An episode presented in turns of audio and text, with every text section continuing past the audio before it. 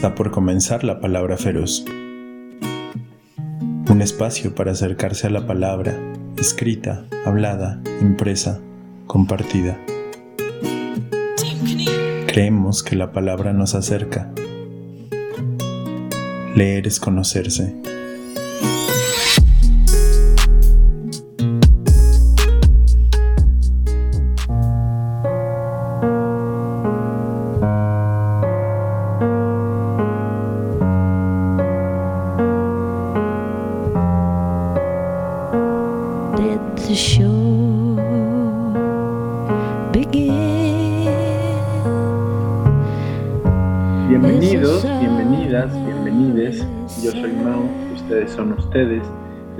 La palabra feroz. César Uribe está en los controles y estamos en este bonito jueves 24 de febrero del 2022. El día de hoy vamos a hablar de esta celebración, conmemoración que tiene que ver con la lengua materna.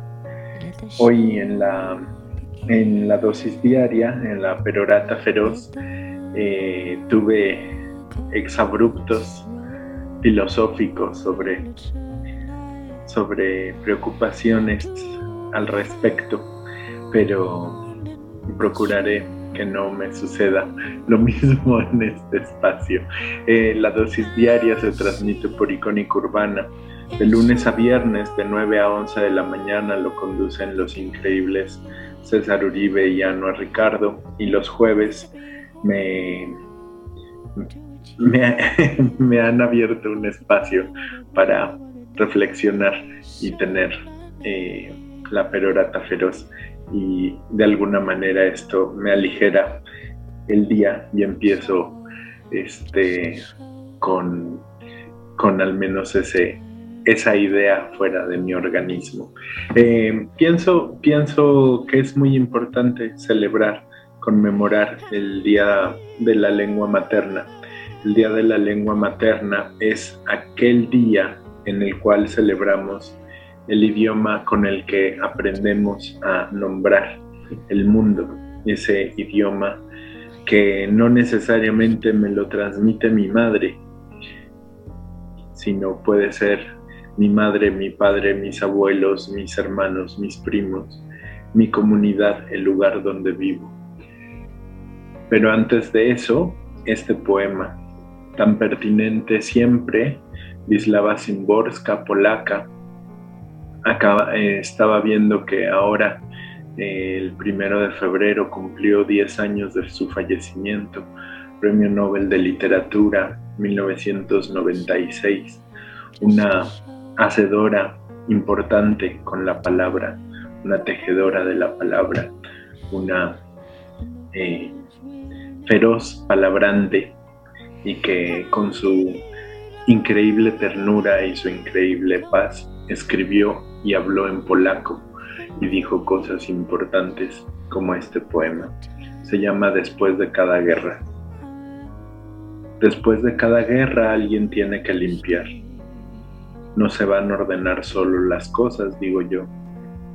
Alguien debe echar los escombros a la cuneta para que puedan pasar los carros llenos de cadáveres. Alguien debe meterse entre el barro, las cenizas, los muelles de los sofás, las astillas de cristal y los trapos sangrientos. Alguien tiene que arrastrar una viga para apuntalar un muro, alguien poner un vidrio en la ventana y la puerta en sus goznes. Eso de fotogénico tiene poco y requiere años. Todas las cámaras se han ido ya a otra guerra, a reconstruir puentes y estaciones de nuevo. Las mangas quedarán hechas jirones de tanto arremangarse Alguien con la escoba en las manos recordará todavía cómo fue. Alguien escuchará asintiendo con la cabeza en un sitio. Pero a su alrededor empezará a ver algunos a quienes les aburra. Todavía habrá quien a veces encuentre, entre hierbajos argumentos mordidos por la herrumbre y los lleve al montón de basura. Aquellos que sabían de qué iba aquí la cosa tendrán que dejar su lugar, a los que saben poco y menos que poco e incluso prácticamente nada. En la hierba que cubra causas y consecuencias, seguro que habrá alguien tumbado con una espiga entre los dientes mirando las nubes. Este poema de Vislava Simborska, no sé cuándo lo escribió. Ella nació en el 23, 1923. El próximo año cumplirá 100 años, habrá que tenerlo ahí en el radar para celebrarla, su centenario. Em, y le tocó vivir la Segunda Guerra Mundial, le tocó ver a su Polonia natal destruida y reconstruida, le tocó ver al comunismo entrar y hacerse cargo de, su país, le tocó ver la vuelta a la democracia y le tocó ver cómo su país tendía peligrosamente a la ultraderecha.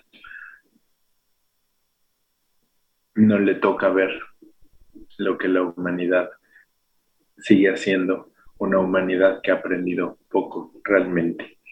Eh, en su increíble polaco, si, si pueden eh, escuchar algún video de Wisława Szymborska leyendo su poesía. Em, es, es, un evento maravilloso.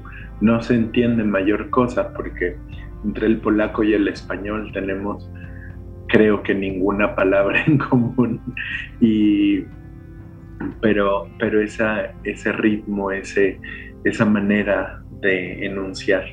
Y me parece muy importante hablar del Día Internacional de la Lengua Materna, porque justamente a partir de las lenguas es que podemos enunciar y podemos eh, reconocer la diversidad cultural la diversidad lingüística y la manera tan diversa en cómo nombramos el mundo. En el sitio web de la UNESCO dicen que la idea de celebrar el Día Internacional de la Lengua Materna fue una iniciativa de Bangladesh.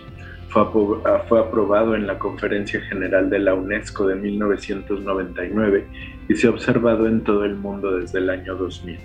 La UNESCO cree en la importancia de la diversidad cultural y lingüística para las sociedades sostenibles. En el marco de su mandato en pro de la paz, trabaja para preservar las diferencias de culturas e idiomas que fomentan la tolerancia y el respeto de los demás estas palabras suenan tan bonitas en el discurso. La diversidad lingüística se encuentra cada vez más amenazada, con un mayor número de lenguas que desaparecen. Cada dos semanas, como promedio, una lengua desaparece, llevándose con su desaparición todo un patrimonio cultural e intelectual. No obstante, gracias a la comprensión de la importancia que tienen las lenguas maternas, se han alcanzado logros en materia de educación plurilingüe basadas en estas, en particular desde los primeros estudios y el compromiso cada vez mayor de que evolucionen en la esfera pública. Las sociedades multilingües y multiculturales existen a través de sus lenguas que transmiten y preservan los conocimientos y las culturas tradicionales de manera sostenible. El tema del Día Internacional de la Lengua Materna 2022 el uso de la tecnología para el aprendizaje multilingüe, desafíos y oportunidades, debatirá el papel potencial de la tecnología para avanzar en la educación multilingüe y apoyar el desarrollo de una enseñanza y un aprendizaje de calidad para todos. Dice Audrey Azulay, directora general de la UNESCO, la tecnología puede proporcionar nuevas herramientas para preservarla.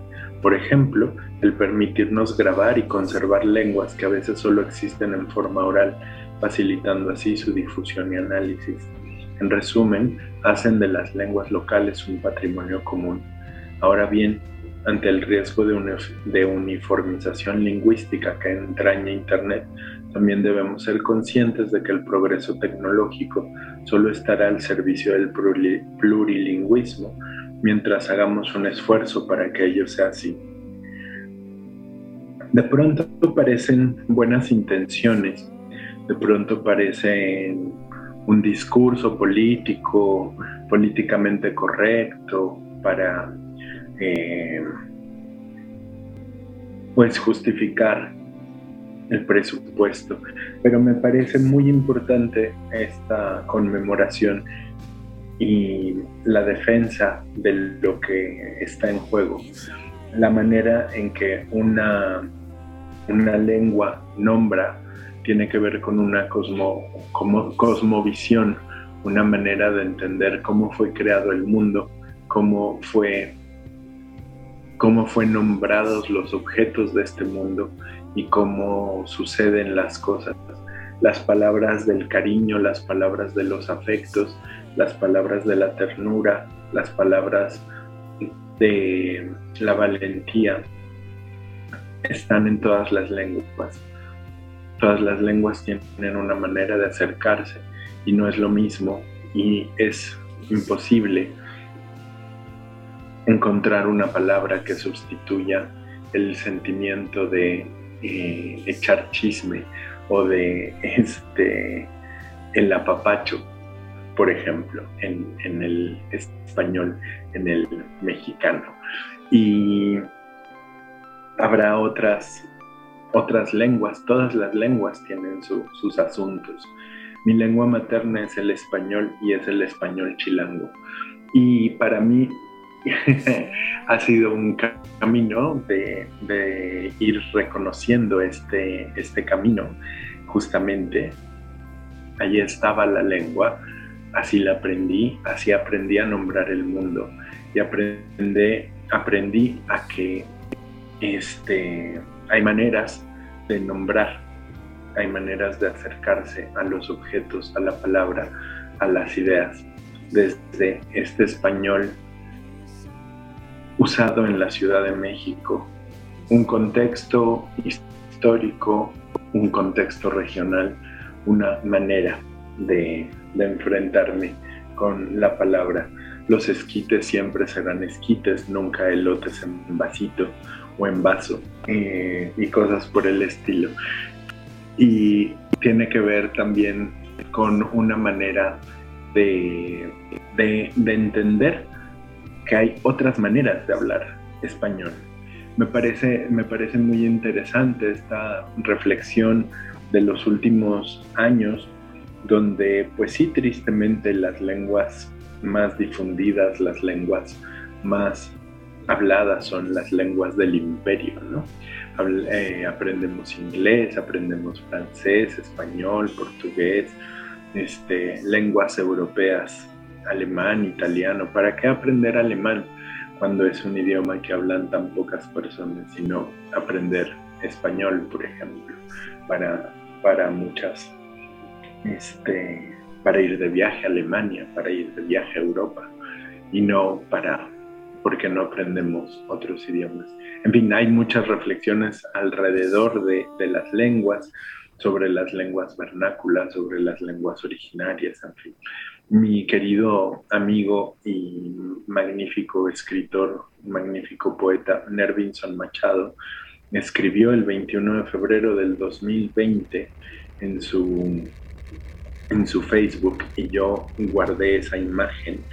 Escribió, las lenguas, al igual que nosotros, son hijas de lo que cultivamos.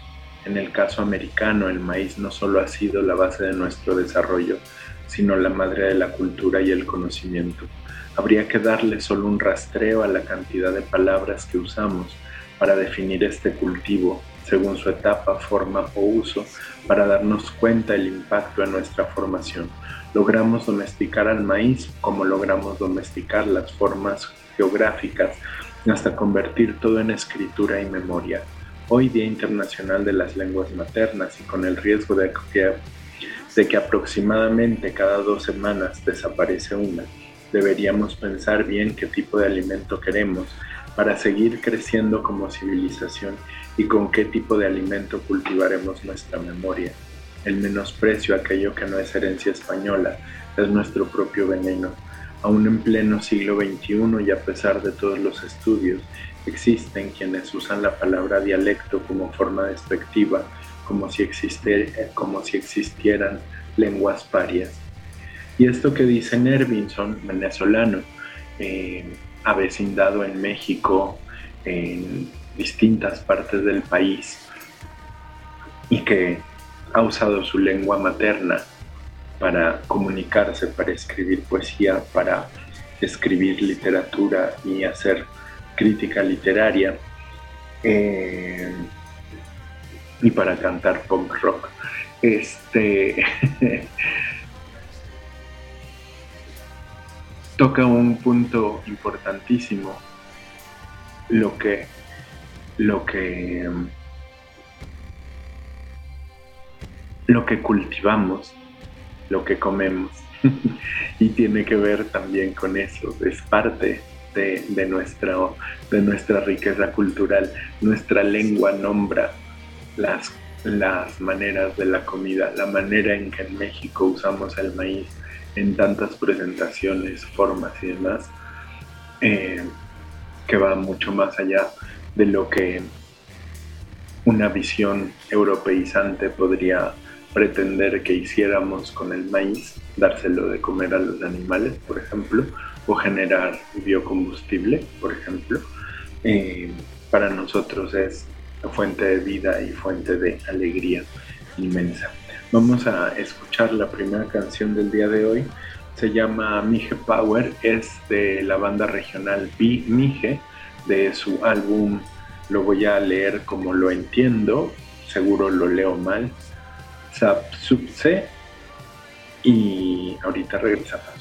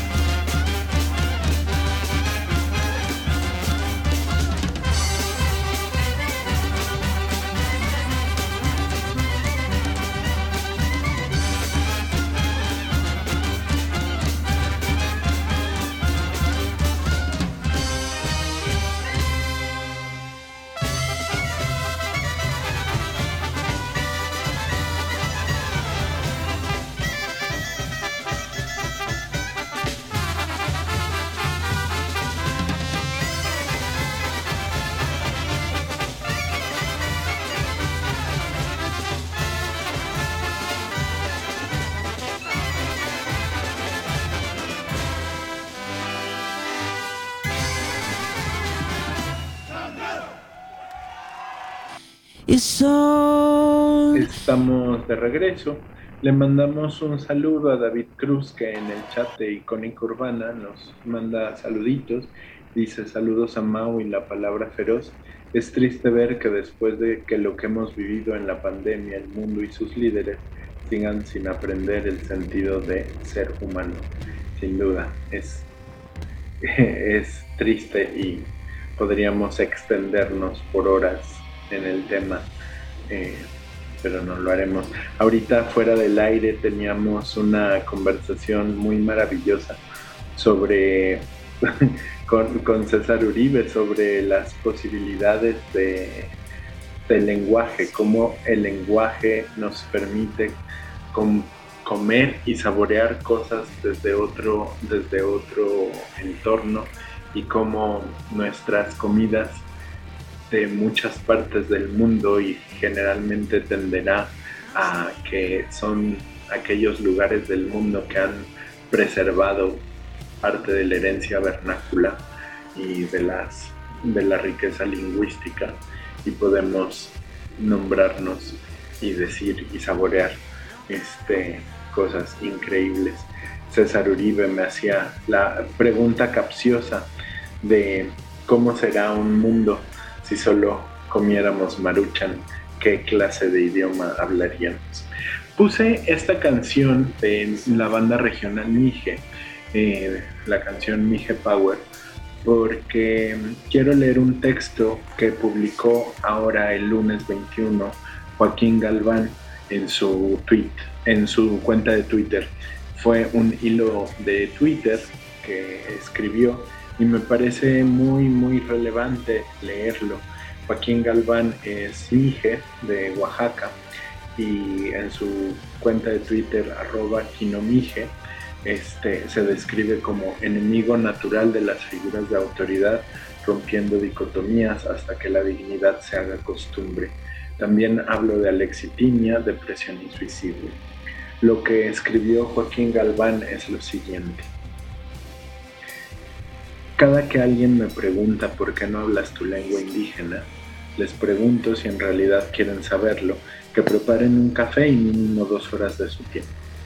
La respuesta que esperan es porque no me lo enseñaron o porque no lo aprendí, pero la respuesta es otra y habla de una responsabilidad que nadie asume. Durante mucho tiempo culpabilicé a mis padres por no enseñarme la lengua ayuk aunque si bien ellos lo hablaban en la casa, al dirigirse a nosotros nos hablaban en su español. Después pensé más bien en qué situación los llevó a eso. Así fue como me puse a pensar en cómo mis abuelos y abuelas fueron humillados al ir a trabajar a la ciudad por gente blanca y con economías fuertes por no contar con una formación académica, de que, de que los llamaban indios patarrajadas, ignorantes, les negaban hasta una fruta. Me puse a pensar en cuántas comunidades vivieron procesos de abierto despojo por parte del derecho positivo por no saber leer y escribir español o por lo menos hablarlo cuando les hacían firmar documentos que no entendían. Me puse a pensar en cuántos de mis tíos eran golpeados en la escuela por no dirigirse al maestro en español. Me puse a pensar en Qué de justo había que mi abuelo y yo pudiéramos sostener una plática natural como cualquier otro abuelo y nieto, donde me pudiera platicar de sus experiencias sin que yo tuviera que estar descifrando palabra por palabra lo que me explicaba o pidiendo que alguien me lo interpretara. Eso no es normal, eso no pasa entre una familia que tiene como lengua materna el inglés, español o alemán. Fue ahí cuando caí en cuenta que no es que mis papás no hayan querido enseñarme, es que un sistema les dijo que si queríamos sobrevivir teníamos que hablar español y no solo se conformó con eso, sino en aniquilar todo rastro de lo indígena. Con Vasconcelos fue abierto el Estado en decir que lo indígena era signo de precariedad, antítesis del progreso nacional, empezando por la palabra. Fue el Estado incluso capaz de despojarnos de la palabra, porque estratégicamente si violas el derecho a la palabra, por consecuencia, trae la violación de otros derechos, la defensa de los recursos naturales, el ejercicio de autonomía, autodeterminación. Entonces concluí que mis papás no me enseñaron mi lengua yuk por temor y miedo, porque no querían que esas violencias que ellos y sus ancestros vivieron se volvieran a repetir con nosotros. Pero ellos no fueron los responsables de ello. No fueron, pero ellos no fueron los responsables de eso. Fue la violencia generacional hacia el monolingüismo indígena la que está detrás del ¿y por qué no hablas tu lengua indígena? Nos arrebataron la palabra y con ellos los lazos afectivos comunicativos entre un abuelo y un nieto con lenguas distintas. Con ello los derechos a proteger las tierras y aguas, de ejercer cada uno de lo que hoy llamamos derechos humanos y lo lograron con violencia. Hoy continúa esa depredación, pero ahora contamos con ideas distintas. Y cada palabra que aprendemos en Ayuk, cada conversación que intentamos tener en nuestra lengua y sobre todo no avergonzarnos de esa palabra que hoy a pesar de todo resiste a desaparecer, es un homenaje y acto de justicia a todos nuestros ancestros y padres que vivieron y sufrieron a causa de pronunciar la lengua que les fue heredada y no era el español u otra lengua hegemónica. Viva la palabra. Eso escribe, eso escribe Joaquín Galván, eso reflexionó apenas este lunes y digo, apenas reflexionó, lo ha reflexionado mucho tiempo, y, pero lo compartió este lunes justamente en, la, en la efeméride del Día Internacional de la Lengua Materna. Eh, me, llama, me llama mucho la atención también eh, esto que desde, desde el monolingüismo en español no lo, no lo hemos vivido muchos mexicanos. Cuando México fue un país independiente, más del 80% del país hablaba una lengua indígena. Hoy día el dato es 6%, 7%, y generalmente de ese 6% de la población, en su gran mayoría hablan español. Y son bilingües o trilingües, con algún, algún par de, de idiomas eh, indígenas y español, porque hay mucha comunicación entre las comunidades y mucha interacción dependiendo de las regiones. Y parece que es bastante común el plurilingüismo en ciertas regiones, en Oaxaca, en Guerrero, en Chiapas, en Yucatán, en Quintana Roo, en Campeche, en Veracruz, en Puebla, en en fin, en todo el país se hablan muchos idiomas. Incluso este, se habla en México, existen 68 idiomas reconocidos con sus múltiples variantes que son infinitas y que, que tiene una riqueza impresionante, impresionante. Yo descubrí a Joaquín Galván, me parece una de estas personas en Twitter que vale mucho la pena seguir por sus reflexiones sobre el lenguaje y sobre lo que el Estado hace sobre a, las comunidades indígenas. Y lo descubrí porque yo seguía en Twitter a Yasnaya Elena Gil y o Yasnaya Aguilar Gil, este, o Yasnaya Aguilar, como, como se le conozca, que ahora ya no está en Twitter porque fue, fue bajada de la plataforma por gente muy, muy preocupada en silenciar una voz poderosa como la de Yasnaya, pero, pero finalmente hay ah, ideas que están ahí y que me han permitido conocer desde la teoría la, lucha y la defensa del lenguaje y que la lucha por la lucha y la defensa del lenguaje lleva implícito esto que habla Joaquín, la lucha y la defensa por el territorio y por las tierras y por las aguas y que es algo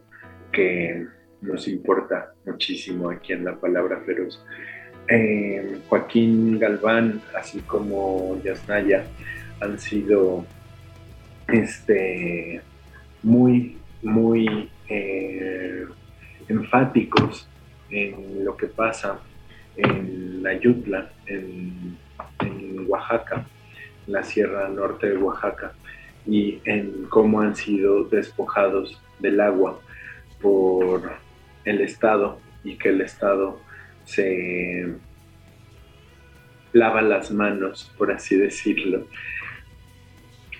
y deja que el asunto sea un conflicto entre particulares. Vamos a escuchar a Perota Chingo, la canción es Anhelando Iruya, ahorita regresamos.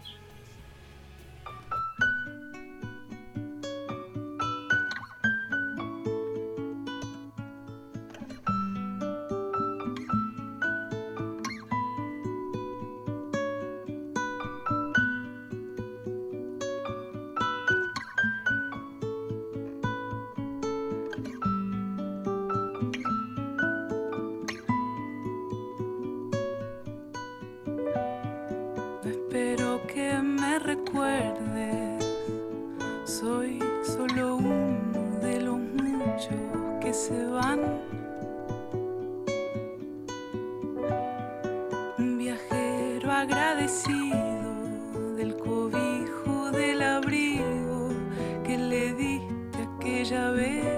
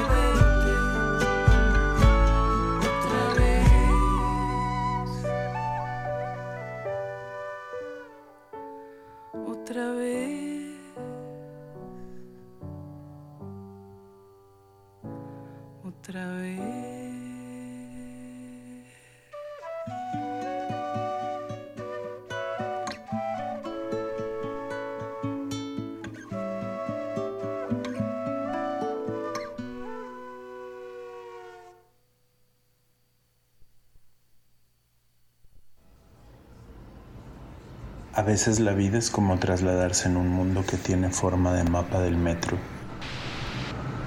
donde uno salta de estación en estación, del recuerdo personal a la silueta de actores de nuestra propia realidad. Desde la creación de un alter ego dispuesto a recordarnos quiénes somos, qué olvidamos, a dónde vamos. Deja que tus oídos sean la guía en esta mancha urbana. Deja que nuestras voces iluminen el sendero de tus pasos.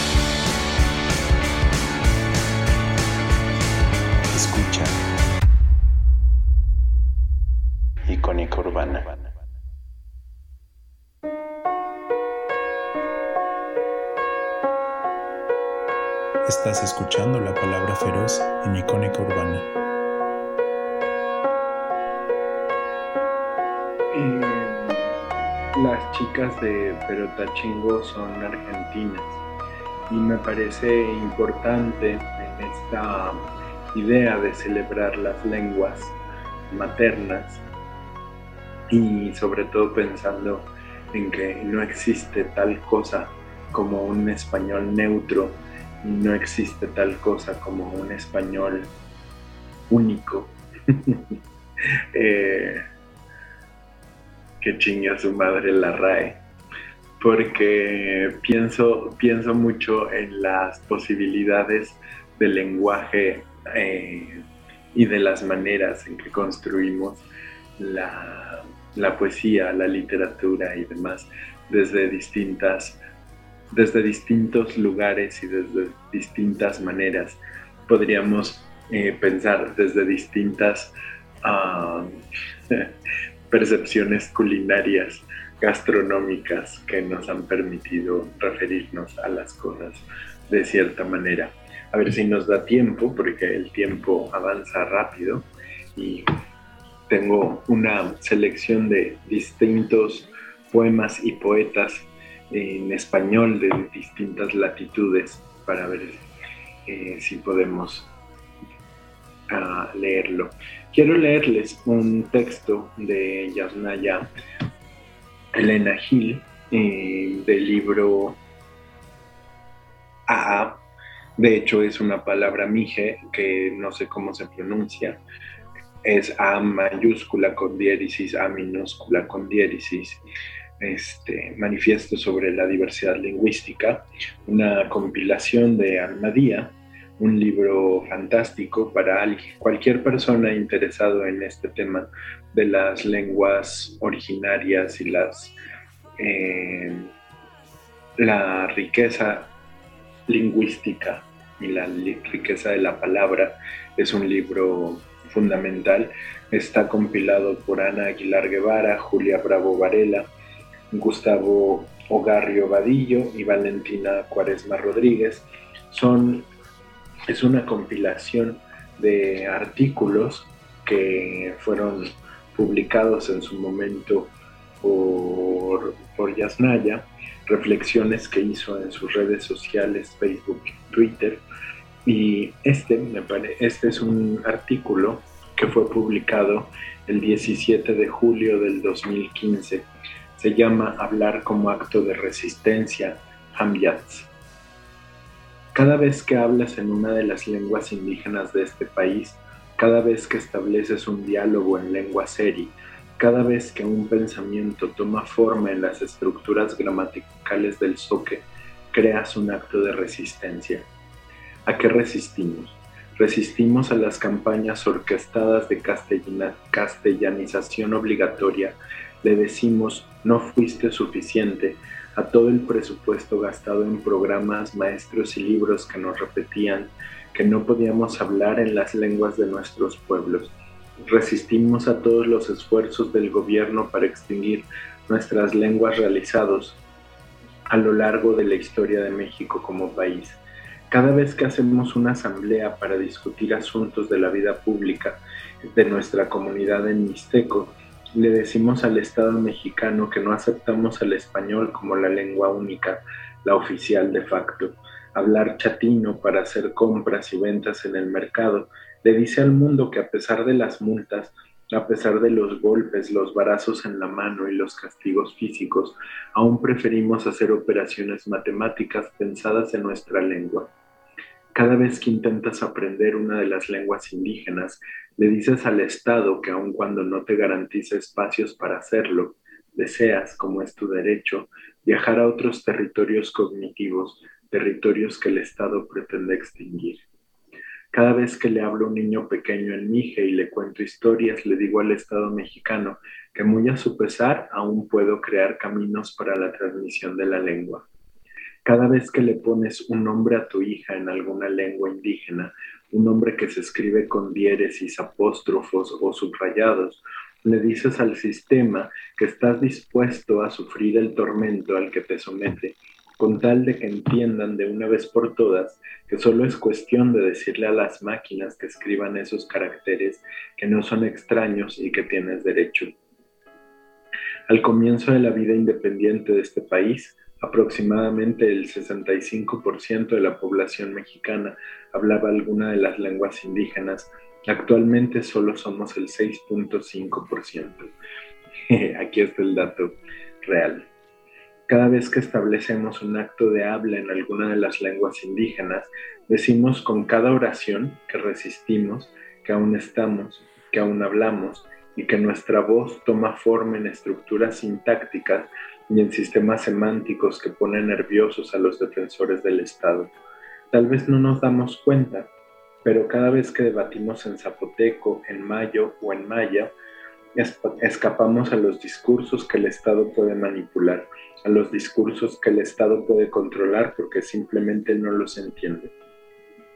La ventaja del combate que se ha hecho en contra de las lenguas indígenas es que el Estado aún no ha podido apropiarse de estos territorios lingüísticos, pues los rechaza, los combate.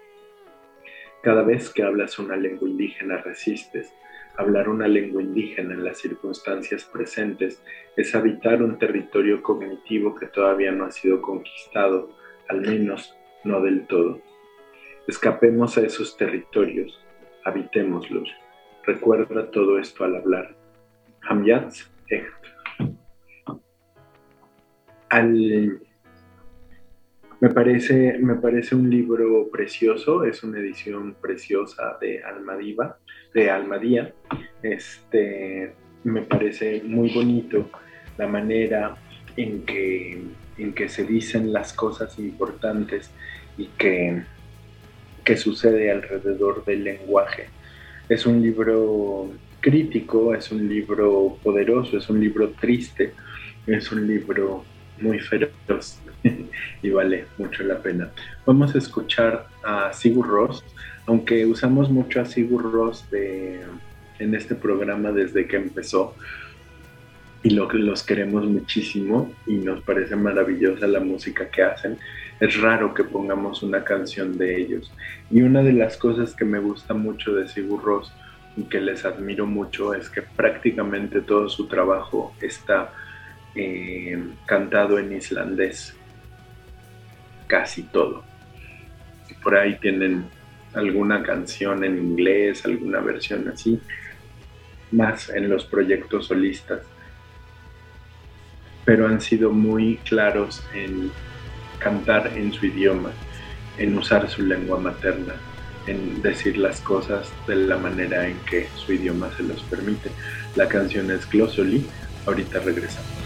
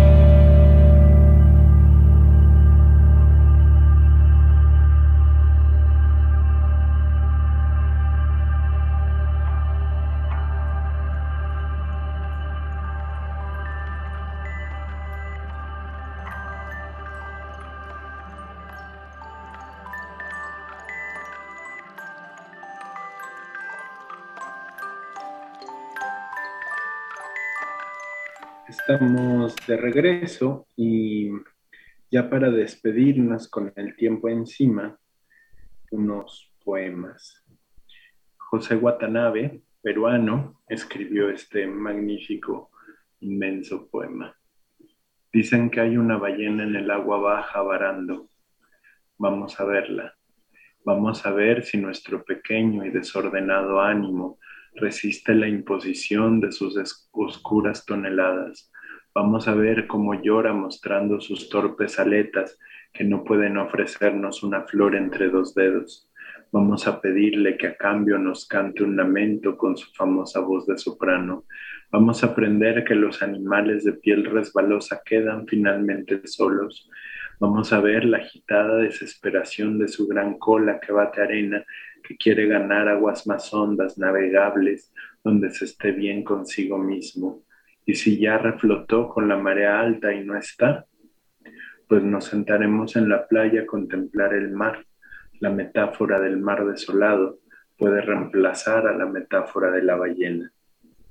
Este otro poemota de la uruguaya Ida Vitale Corta la vida o larga, todo lo que vivimos se reduce a un gris residuo en la memoria. De los antiguos viajes quedan las enigmáticas monedas que pretenden valores falsos. De la memoria solo sube un vago polvo y un perfume. ¿Acaso sea la poesía? Yo sí Crespo, nacida en Cuba y radicada en Estados Unidos, en poeta, narradora, escribe este texto que se llama El Diccionario. Mi madre, cuando no era mi madre, leía diccionarios en las noches y viajaba a sitios importantes donde no llegaban cartas ni telegramas míos. Miraba desganada el letrero desleído del agua, el ácido, los renglones, no a mi manera, sino a la suya, no, no desde mi ciudad, sino en otra, llena de pájaros insectos, árboles perforados por pájaros carpinteros, en cuyo haber no caía para seguir cayendo, ni adulta, ni muchacha, ni, mi madre. Desde cierta parte íntima que yo desconozco, decía, una coma es una herida vertical, un músculo conforme el mar no desemboca en el mar. Yo amaba su condición de no madre desligada del gran libro sobre la mesa, no palabra, no vaca de aquella vaca, mi madre, cuando no era mi madre, cantaba para otra en medio de las bombas y el lodo. Y ya para terminar, un poema del maravilloso libro Dulzar, La angustia de Gilgamesh por la muerte de la escritura, de Nervinson Machado, que se llama Las primeras palabras son la noche. Este libro lo edita Anónima Editores y está conseguible en su segunda edición. Es un librazo, es una maravilla. Las primeras palabras son la noche. Dentro de mi boca la noche alucina con el vino y no la dejo hablar, y ella me pidió que la fuera soltando lentamente para desafiar el sueño de jardines florales erigiéndose hasta el cielo, sin ningún mortal contemplándolos, Quise mover mis labios, decir mi cuerpo, es un, es un inmenso ojo cubierto de piel, tal cual un dios ciego. Entonces me di cuenta que mi boca era tan pesada como una piedra y adentro, junto a la noche, está la voz de una madre muerta y cientos de bisontes, caballos y gacelas que saldrán alguna vez cuando esta piel deje de ser un inmenso mapa para perder la razón. Eh, Agradezco infinitamente a César Uribe estar en los controles y solucionar todos los problemas técnicos que de pronto suceden cuando hacemos hashtag radio en vivo. Gracias a todos por escuchar. Gracias infinitas por la atención. Se pregunta Guadalupe Pérez Rodríguez en Twitter, ¿en dónde están las personas desaparecidas en los pueblos originarios? En donde está la hermana Irma Galindo Barrios, Ñusabi de San Esteban, Atatlahuaca, la Tuanlilit, en donde están. Y comparte una imagen que dice las lenguas desaparecen si sus hablantes son desaparecidos. Gracias por escuchar. Adiós.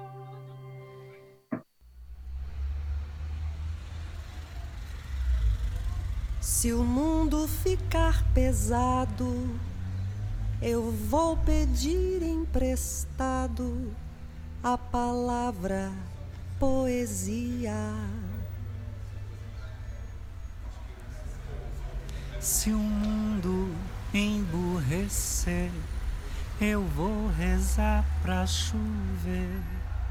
Palavra, sabedoria.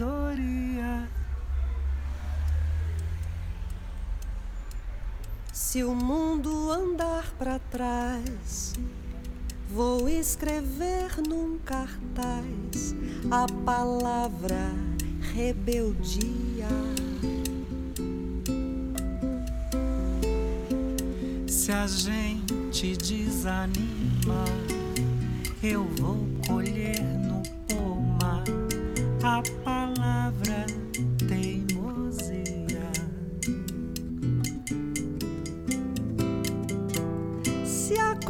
Acontecer afinal de entrar em nosso quintal a palavra tirania.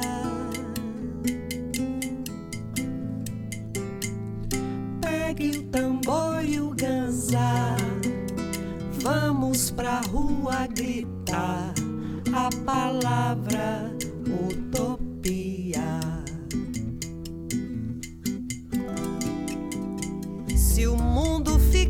Pesado, eu vou pedir emprestado a palavra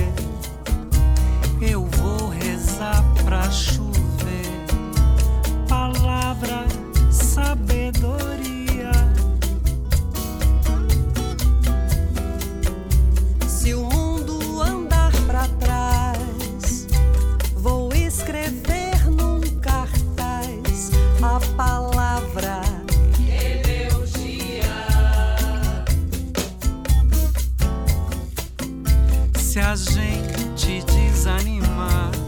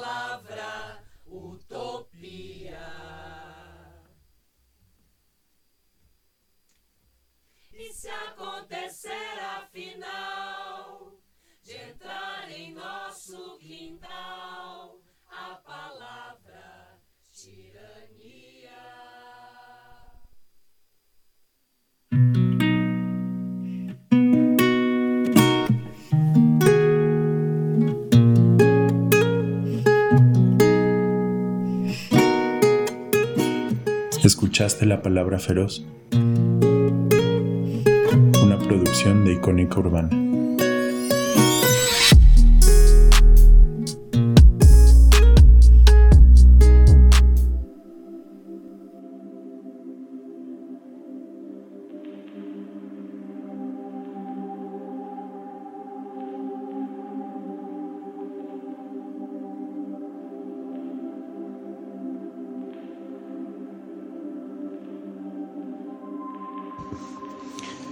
Para este brevísimo bonus track un texto de Marisela Guerrero del libro El sueño de toda célula editado por Antílope.